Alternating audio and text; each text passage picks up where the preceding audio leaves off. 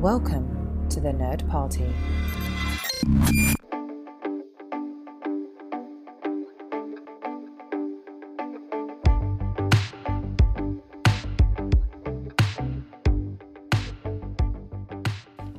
Welcome back to Throwback Paperback. This is one of your hosts, Asia Bonilla. And I'm Charles Sheehan, the other host. And today we will be discussing the first 7 chapters of Percy Jackson and the Sea of Monsters by Rick Riordan. For those of you who are new, we're a podcast with the Nerd Party Network that takes a book club approach to reading and rereading young adult literature.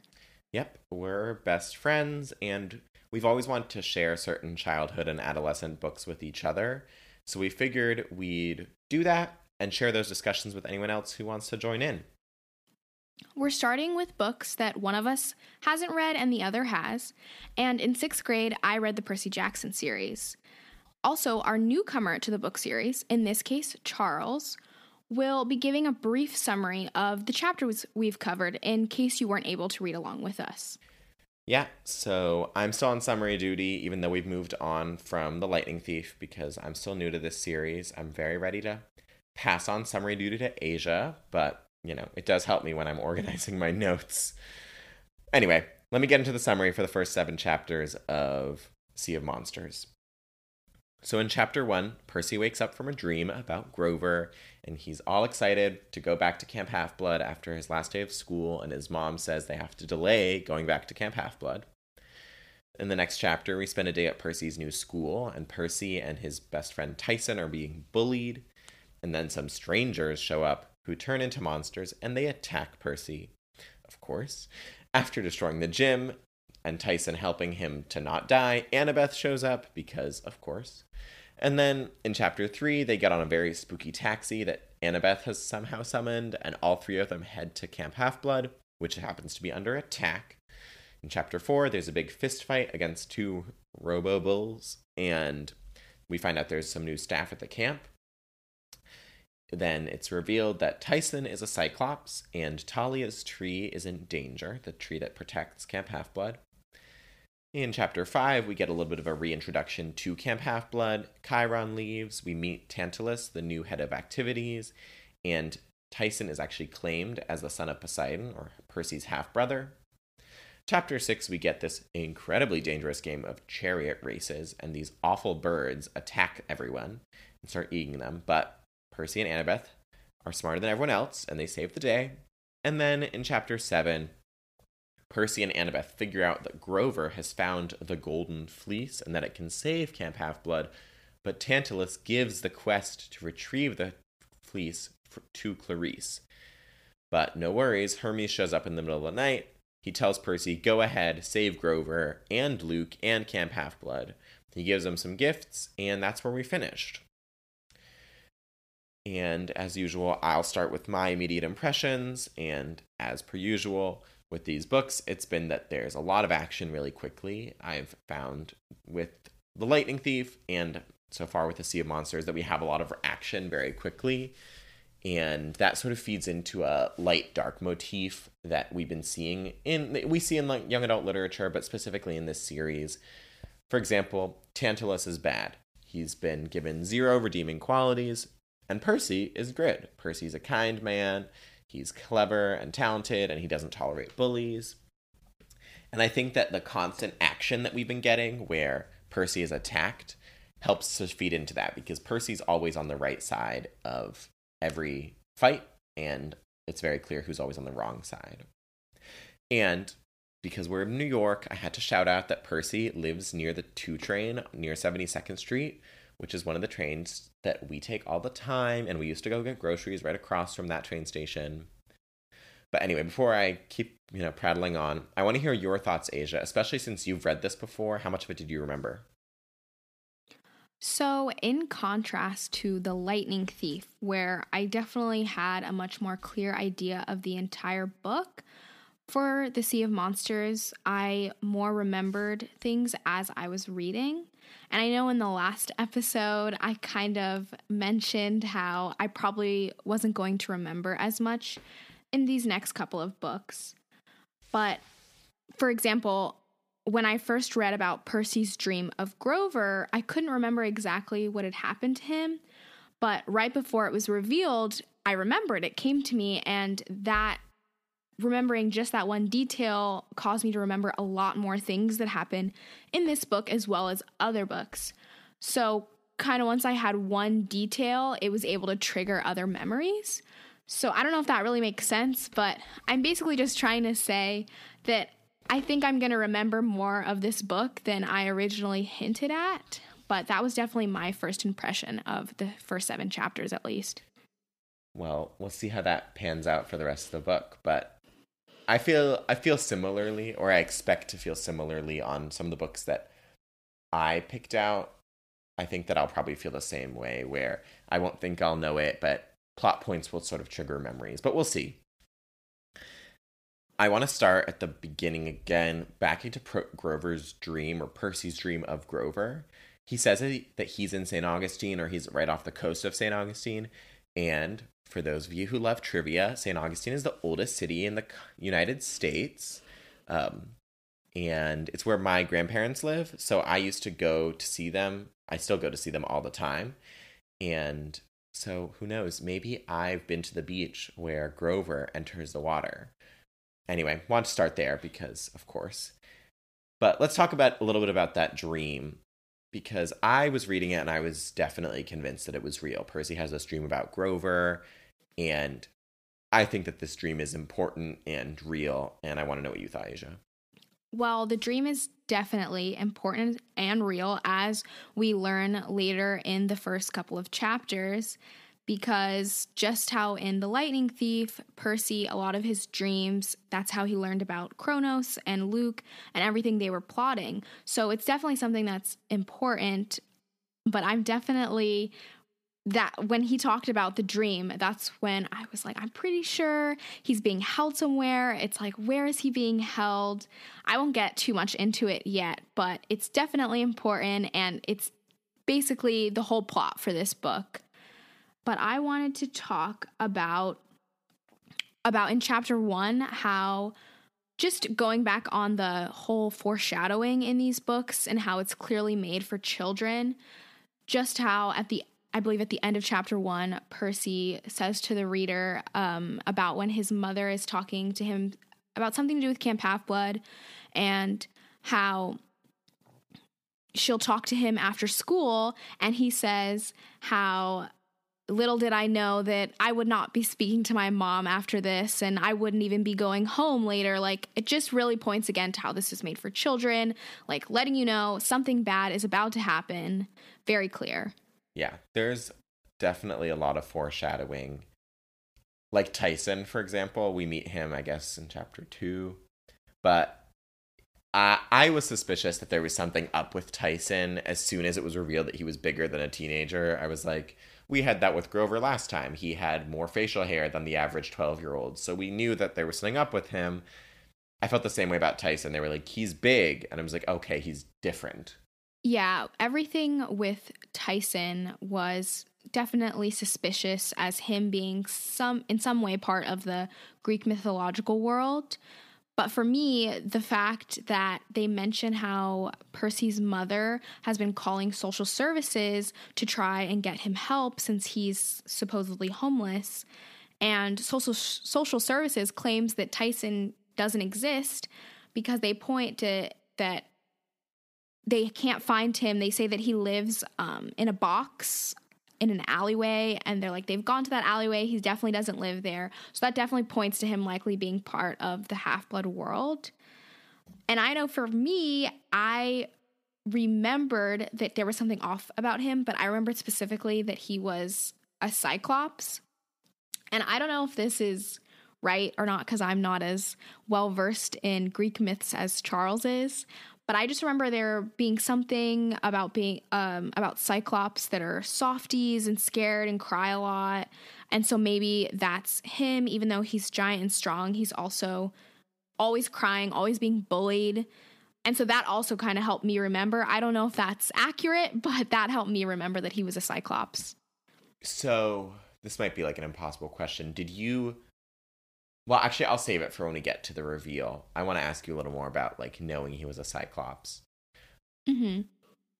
Oh, I was going to say, also, going back to what I talked about, the foreshadowing, also the idea of when Percy hears his name being whispered at school by a girl, a female voice, I immediately was like, that has to be Annabeth. Like, he has one main female friend from Camp Half-Blood, Annabeth, and we know that she has her Yankees cap that can make her invisible, so it would make sense that if he would have heard some weird female, semi-familiar voice and he didn't see who said his name, it would make sense that it was Annabeth. Yeah, I felt that. I felt it was a little on the nose. Like, oh, your best friend happens to turn invisible and you hear her voice. Like, it was almost too easy, but mm-hmm. geared towards a younger audience makes perfect sense. And there was another one of those moments in that same chapter where it was a little too easy to identify the bad guys. I wrote down this exact line where Percy says, he's talking about the bullies who are not from the school. And Percy says, no human beings have names like that. And I literally wrote in my notes, well, then they can't be humans. Like, that's obvious. Yeah, also in that scene, how Tyson could smell the kids. And he said something like, Percy, those kids, like, smell weird or something. Just like how in The Lightning Thief, Grover can smell when monsters are coming. So that's also something to pointing that Tyson has to be a part of the world if he's also got these signs going on. Yeah, I agree. Like, there were, it was evidently clear early on that there was something up with Tyson, but I didn't realize he was a Cyclops at all until it was revealed. That kind of came out of left field, but I'm skipping ahead to that. I think we should save it for when we get to that chapter. Chapter 3 is the taxi, and we have the numbers. Yes. In Chapter 3, the only thing I really highlighted in my notes were that the three old ladies give Percy 4 numbers, which were 30, 31, 75, and 12. And they say how they know what Percy seeks. So since they said they know what Percy seeks and they gave him a set of numbers, my immediate assumption is that those numbers must be some sort of coordinates for a location. That's the same thing. Also, that's all I wrote down, and that was also what I figured. They must be latitude, longitude coordinates, especially because latitude and longitude is normally 4 numbers. It's like the minutes and seconds, east, west, and north-south mm-hmm. of the equator and the prime meridian. So I was sure that they were coordinates, and lo and behold, we'll see in a second that that was actually true. But that was the only thing I wrote down for Chapter 3 as well, for the shadow taxi. Yes, and then in Chapter 4, they get to Camp Half-Blood, and there's the huge fight, and we find out that Talia's tree has been poisoned. Okay, hold up. Do we know it was poisoned? Because everyone's been saying it was poisoned, but the way it happens in the book, they finish the fight, Percy looks up, he sees the tree is withering, and he's like, the tree had been poisoned. And I'm like, you're not a botanist. You don't know anything. It could have just been overwatered. A botanist? I mean, I don't know. I'm probably overthinking it. And I'm sure that it's poison, and I feel like that's probably a minor detail in the grand scheme of the book. But it was a little too suspension of disbelief for me, for Percy just to see the tree and be like, ah, it was poisoned. I'm aware. But didn't they say that the tree was bleeding or something, or there was some kind of green ooze coming out of it? Still, I don't know if I would go with, I don't know if I would jump to the word poison. When my plants are looking bad, I don't assume that some evil fly poisoned my plants. Okay, well, Charles, this is a book, so the tree was most likely, if not definitely, poison. Okay, whatever. I'll just have to believe you on that. Now, finally, let's get to the Cyclops, because we get revealed right after that, or it is revealed to us, that Tyson is a Cyclops. And like I said, I didn't see that coming. Did you see it coming? Well, I know on their car ride, Annabeth makes comments about him of, like, Percy, we're going to bring that with us. at any during any of those points, did you think Cyclops, or you just knew he was some kind of monster? I just knew he was some kind of monster. I definitely did not. I didn't think the word Cyclops did not enter my brain until it was written down. So I noticed all the red flags. I'm looking at the cover of the book right now. I'm like, there's a Cyclops right there. But well, it only shows one eye. That could be one of two eyes, so you wouldn't know. Yeah, but it's centered. It's the third eye.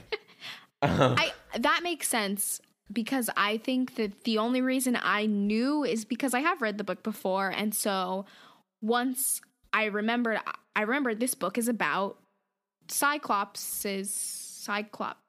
What's the plural of Cyclops? Is it Cyclopses? That doesn't sound right. No, it's Cyclopes. Cyclopes. So, okay. So basically, if you take the word Cyclops and you put an E after the P before the S, it becomes Cyclopes. I believe that's correct, because Cyclopses sounds so dumb. Yeah. That's not right. Okay, well, we'll just say Cyclopes from now on, even though that sounds kind of weird too, but that works. I'm like 99% sure it's Cyclopes, and I'm sure that that's how it's written. I'm 99% sure that's how it's said. Okay. But for Tyson specifically, he's one of the homeless orphans of the Cyclopes, and he's a child of a nature spirit, and what Annabeth says is of one god in particular gets with these nature spirits, and these children are considered mistakes, they're unwanted, and they usually grow up on the streets in big cities. Yeah, I just didn't even, like, it didn't even occur to me. Like, again, I knew that he was, I know that there was something off with Tyson, but the idea that, like, the mist could affect Percy so that he couldn't identify the third eye, that's something that, it makes sense now, sort of in a retrospective view, that, yeah, the mist can still affect demigods. And it, as we talked about in the last book, that the mist, a lot of it has to do with how much you are willing to, like, imagine things. Mm-hmm. And so Percy, you know, at his school is not going to look for a monster. So that way the mist can still act on him. But I did like that we got, like, a little bit of introduction that you were talking about the homeless orphans, that Tyson is a specific type of Cyclops rather than all of the Cyclopes are one way or the other. Yeah. Yeah, and I thought, like you said, about the mist and everything. And Percy even says he never even noticed because he'd never really taken a good look at Tyson's face because it was just so ugly. So he never really looked, I think he said, past his nose. So he'd never noticed that he only had one eye instead of two. Which has to do with, like, it was so, like, the mist, like, he doesn't want to see more. Yeah, I guess. Well, anyway, moving on, let's go ahead and talk a little bit about Tantalus, which he is just awful. Like, only in a book would they let someone like Tantalus, who is clearly evil, be in charge of a bunch of children at a summer camp. Oh, yeah. Yeah, for sure. Like, the level of evil and almost the ridiculousness or ridiculity of someone like that being in charge is completely fictional, or we have to hope that it's fictional, because that was ridiculous. It was totally, I mean, I'm always going to have Harry Potter references, but, like, we talk about Snape a lot, as, like, the way he treats students is absolutely insane, and that would never happen in the real world. Well, yeah, you said Harry Potter. It makes me think of the scene in Matilda in the movie when the headmaster, I'm pretty sure there's a scene where she, like, swings one of the students by her ponytail in the air, like, things that if that happened in real life, like, social services would be called, like, that headmaster would go to jail. Yeah. But, you know, only in fiction. Yeah, like, the level of rudeness, and it was insane, but just terrifying. Yeah. Well, anyway, I had to do some digging into Tantalus because I couldn't remember the part of mythology he was from, but I think that Tantalus is one of Zeus's sons, but he's a mortal. He's not a demigod, And so he, like, tried to eat dinner with the gods, and Zeus was like, that's way above your station, So he punished him to always be hungry, like, he'd always be in reach of food. But maybe I'm getting that wrong. But if that was me, I would be bitter, too, because being hungry is awful. But doesn't give him an excuse to be horrible. Well, also, I mean, I know I don't want to jump ahead, but in chapter 7, I believe, Tantalus tells the myth, which we can just assume is about himself, about how he eats with the gods. And I think he says, I think when he eats with the gods, he's like sick of people talking back to him and his children complaining all the time. So he feeds his children to the gods. And so that's why his punishment is that he can never eat or drink again. Ugh, terrible. But just with Tantalus, I just cannot understand, even though they said, when we speak to Chiron, he says that the gods feel they need someone to punish for the poisoning of Talia's tree. But I just don't understand that even if they needed to punish Chiron, why would they choose, of all people, Tantalus, who is literally someone who's a prisoner in the fields of punishment, to run the camp? Only in fiction. And, of course, yes, only in fiction. And, of course, one of the first things he does as activities director is brings back the extremely dangerous chariot races where campers have been killed and mutilated in the past. And by doing this, he also is distracting the campers from protecting the border of the camp that is currently down because of the poisoning of the tree.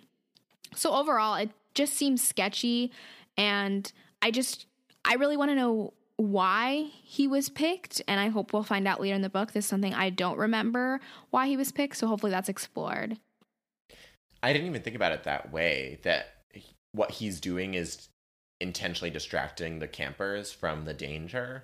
So that's a good indicator that some god was influenced, because I'm sure it's the gods who pick who is the activities director. Yeah, so maybe somebody, kind of how like Ares in the last book was influenced, which, going back to the idea of maybe Kronos is behind this, I wanted to talk about how, I can't remember who says it. Oh, I think Chiron says that the poison used probably came from deep in the pits of Tartarus, which is why Percy suspects that Kronos and Luke are behind the poisoning, because Kronos is currently a prisoner in the pits of Tartarus. So that would make perfect sense.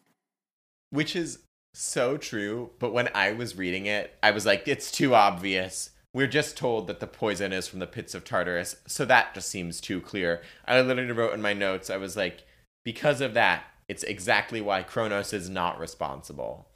But maybe I'm, like, conspiracy theorizing too much. Well, this is something, again, I'm honestly not sure, so I'm sure we'll find out soon enough. And so then, at the end of that chapter, Poseidon claims Tyson as his son, which is very surprising. And since he is claimed, that means that Tyson and Percy are brothers, which means they'll live in the same cabin. And this also points to what Annabeth mentioned earlier when she was talking about the homeless Cyclopes and how they're unwanted and how it's the product of nature spirits and one god in particular, which must have been referring to Percy. And not Percy, Poseidon. Must have been referring to Poseidon in particular.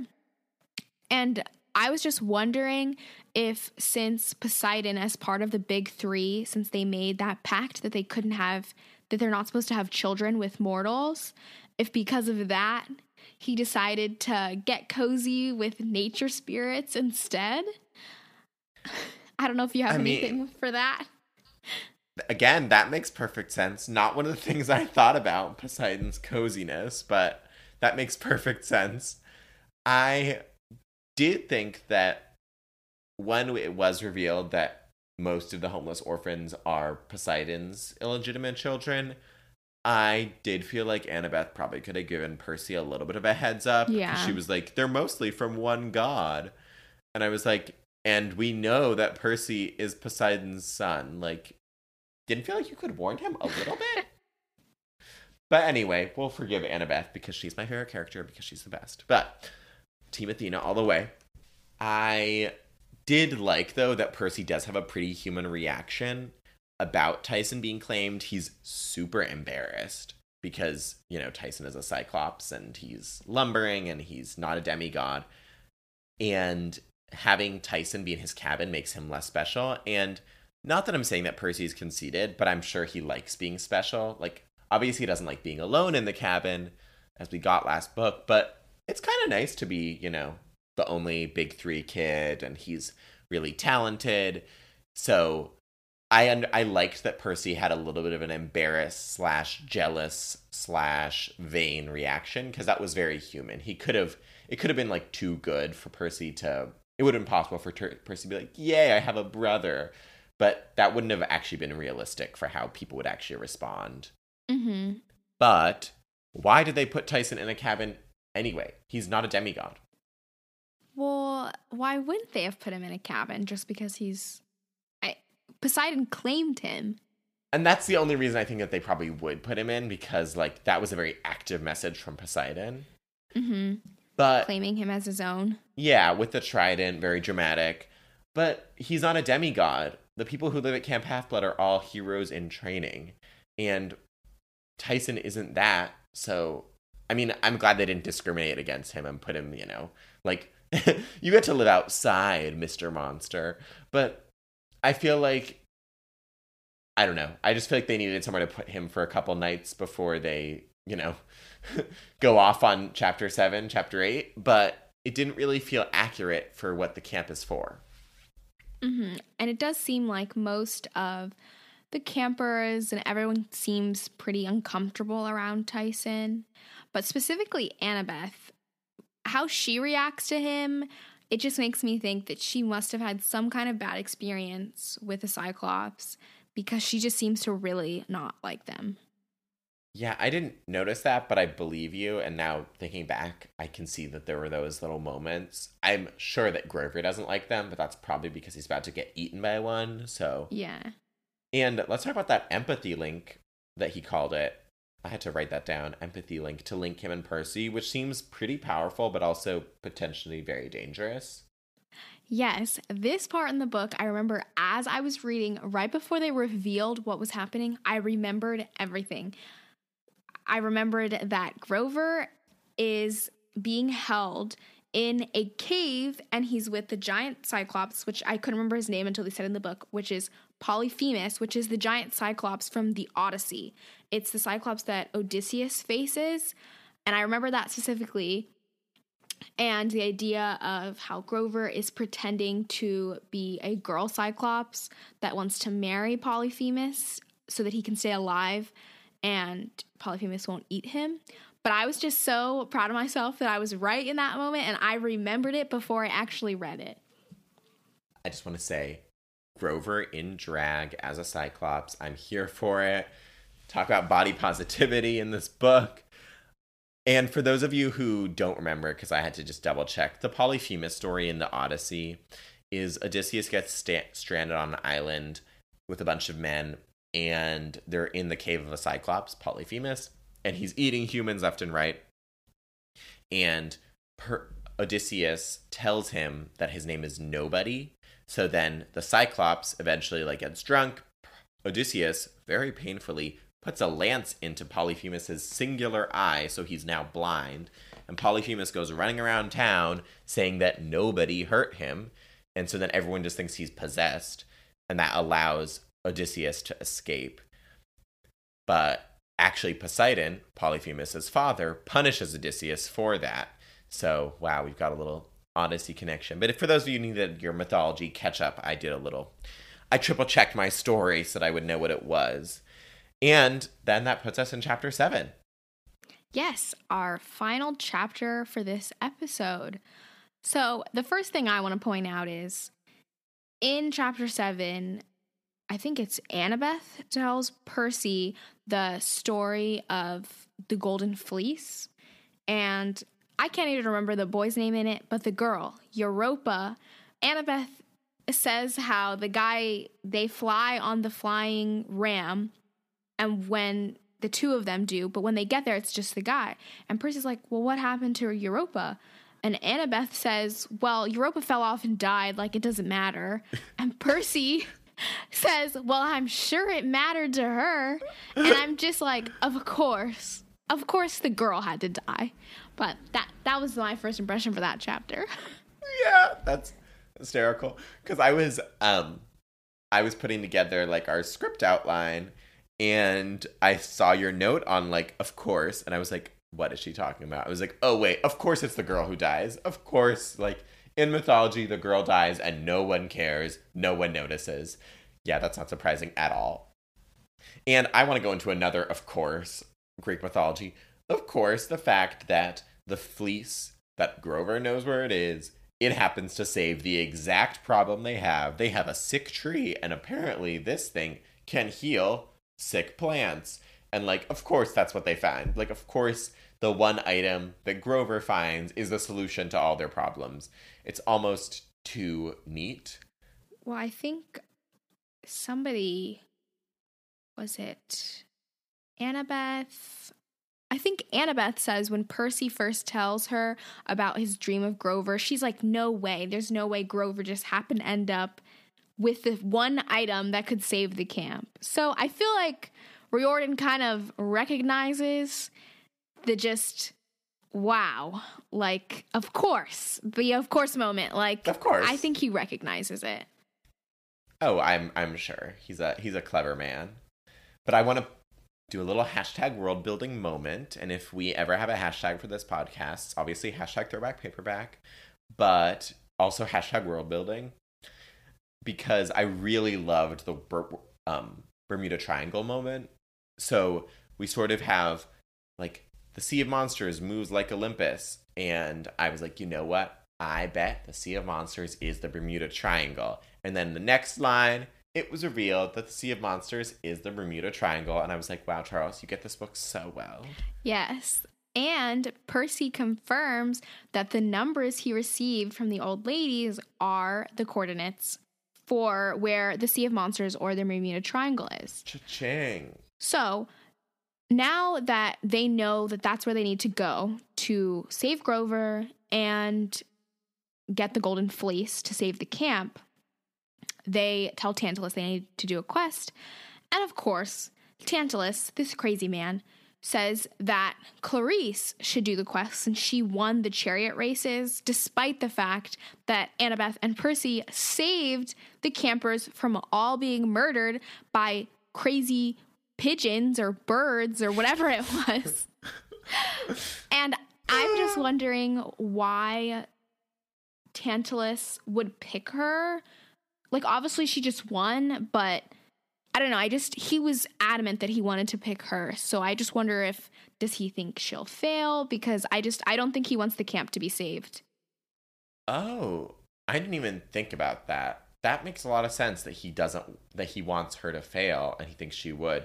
Because I was reading that, I was like, wait, Tantalus can just give the quest to someone else? That seems unfair. They put together all the pre-work. Like, how can he just give it to someone else?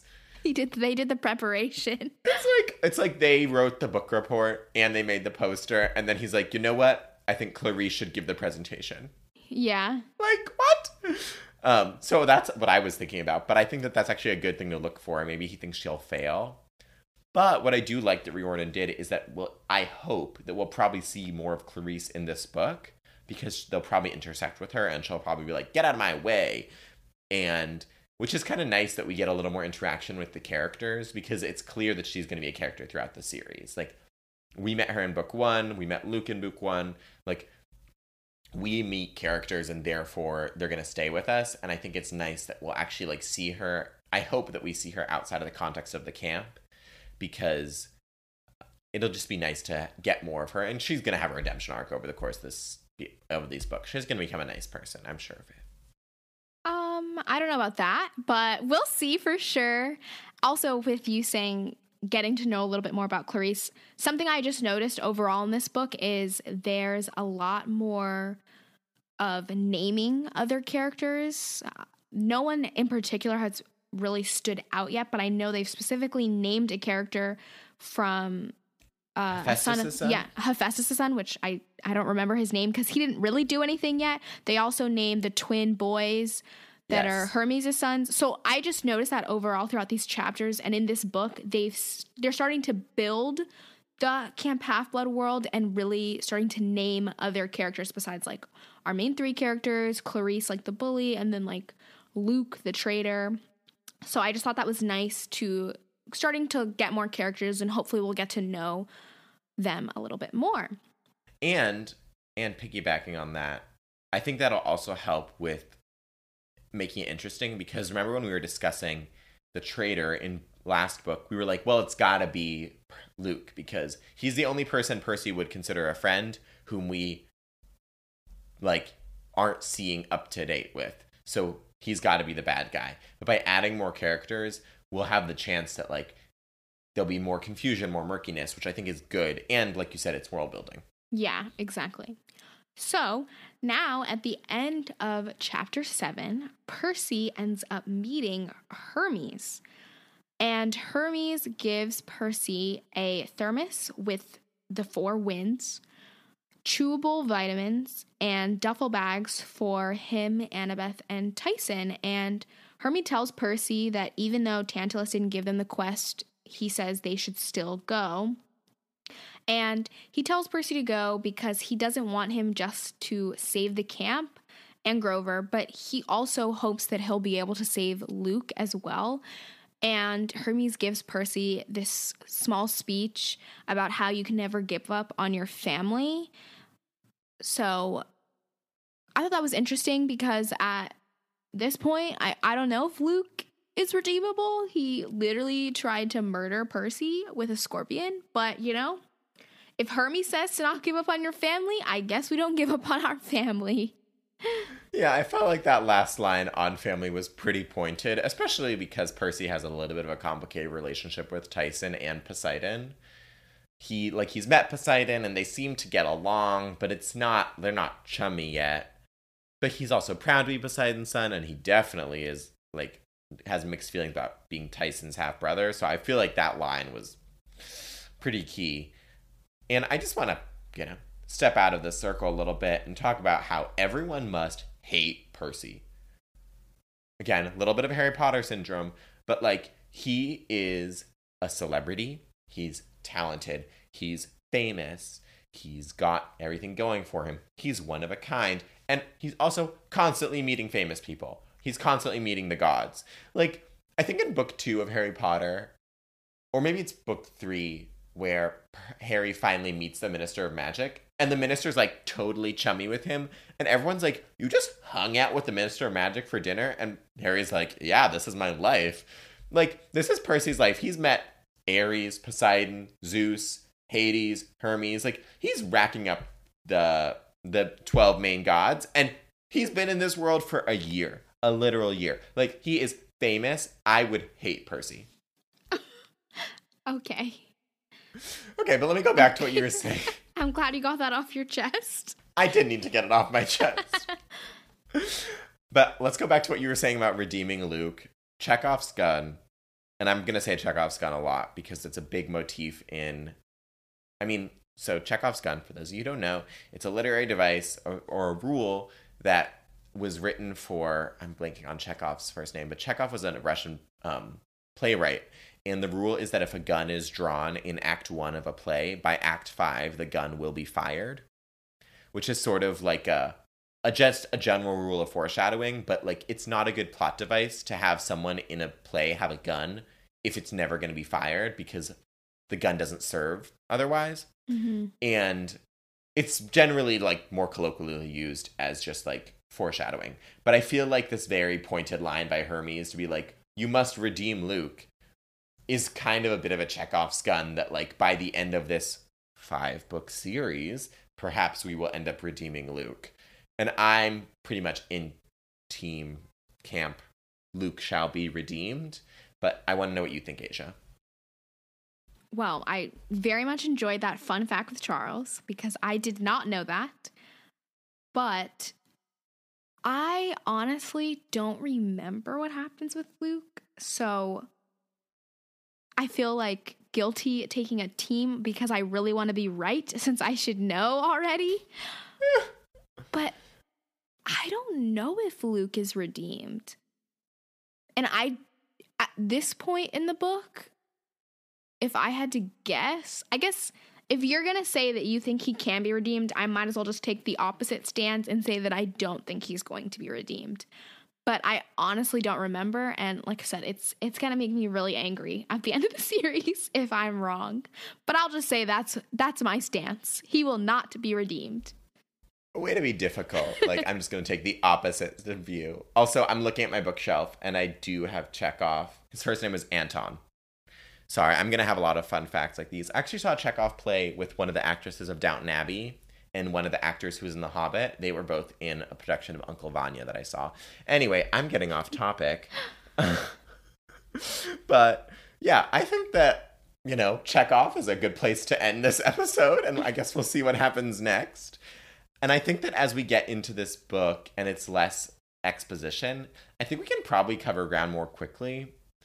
So let me hear what you think, Asia, but I think that we should divide this book into three chunks as we said we would. But I think that after that, we can divide these books in half because they're pretty short and we're not going over like, this is the demigod anymore. So I feel like we can actually get into it a little faster. So if it's okay with you, I think that we should finish this one in 2 more episodes and then do the other 3 in 2 episodes each. Yeah, I think that sounds like a really great plan. Great. Then we'll do that. And we'll be back next week with the second set of chapters from Percy Jackson, The Sea of Monsters, which will be chapters 8 through 14 if you're reading along with us. But I'll be here to summarize if you're not. And then we'll finish it the week after that. Yes, so let us know or just stay in touch with us regarding anything on the Nerd Party website. You can head over to nerdparty.com/contact and select Throwback Paperback. You can send us an email there and get in touch with the network on Twitter at @JoinNerdParty or on Instagram at @TheNerdParty. To find me, I'm at Asia Bonilla on Twitter and at Asia.Bonilla on Instagram. And I'm on both Instagram and Twitter at C.E. Sheeland. Again, we're a brand new podcast. This is our first episode after release. And I'm like, how do I say this? And so make sure that if you enjoyed this, you rate and review us. Share it, subscribe on whichever podcatcher you use. Check out the other fantastic podcasts on the Nerd Party Network and stay in touch. Thanks, everyone. We'll see you next week.